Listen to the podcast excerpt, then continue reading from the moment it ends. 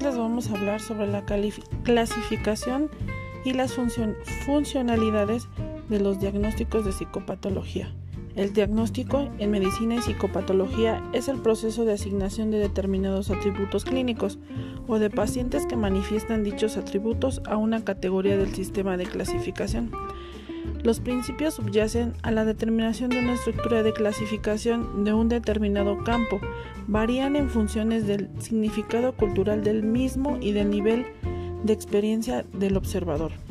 Las clasificaciones constituyen un lenguaje común, una especie de código que adquieren plena clasificación en la concepción de los profesionales de una disciplina como un grupo de personas o intereses comunes. La clasificación permite así la transmisión de contenidos comprensibles por dichos profesionales porque están en posición del mismo lenguaje, porque entienden lo mismo en el código. La clasificación psicopatológica pretende dar importantes ventajas, aportar una nomenclatura y terminología común que facilite la comunicación y la fiabilidad, servir de base acumulativa de documentación e información sobre cada categoría clínica, suministran información descriptiva de cada una de las entidades clínicas básicas, permite hacer predicciones desde una perspectiva longitudinal. La clasificación debe tener los siguientes propósitos.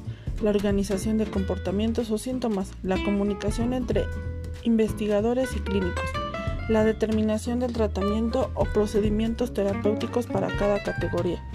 La clasificación que ofrece la DSM-5 de los trastornos es trastornos del neurodesarrollo, trastornos psicóticos y del espectro de la esquizofrenia, trastornos bipolares y relacionados. La CIE-10 tiene un carácter eminente descriptivo, establece ligas de diagnóstico con definiciones para cada uno de ellos. Existe un glosario en que cada término es delimitado para evitar la interpretación personal. La concordancia entre la sintomatología del paciente y la definición propuesta para el grupo diagnóstico en los términos establecidos determina el diagnóstico. En cada trastorno se describen sus características clínicas principales, así como las características secundarias menos específicas, pero sin embargo relevantes. El término trastorno se usa para señalar la presencia de un comportamiento o de un grupo de síntomas identificables en la práctica clínica, que en la mayoría de los casos se acompaña de malestares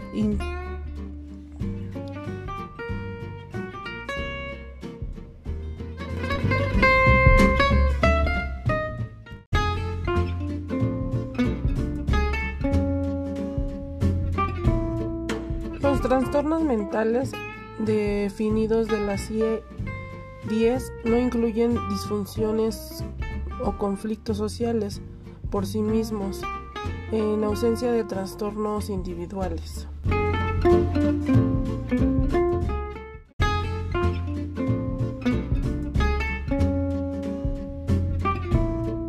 Con el manual de SM5 y el CIE-10, eh, la discapacidad intelectual trastorno del desarrollo intelectual es un trastorno que comienza durante el periodo de desarrollo, incluye limitaciones del funcionamiento intelectual y del comportamiento adaptativo en los dominios conceptuales, sociales y prácticos.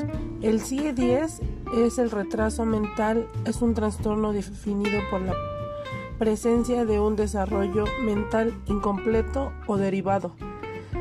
Em, eh, la rotación de otro trastorno somático o mental.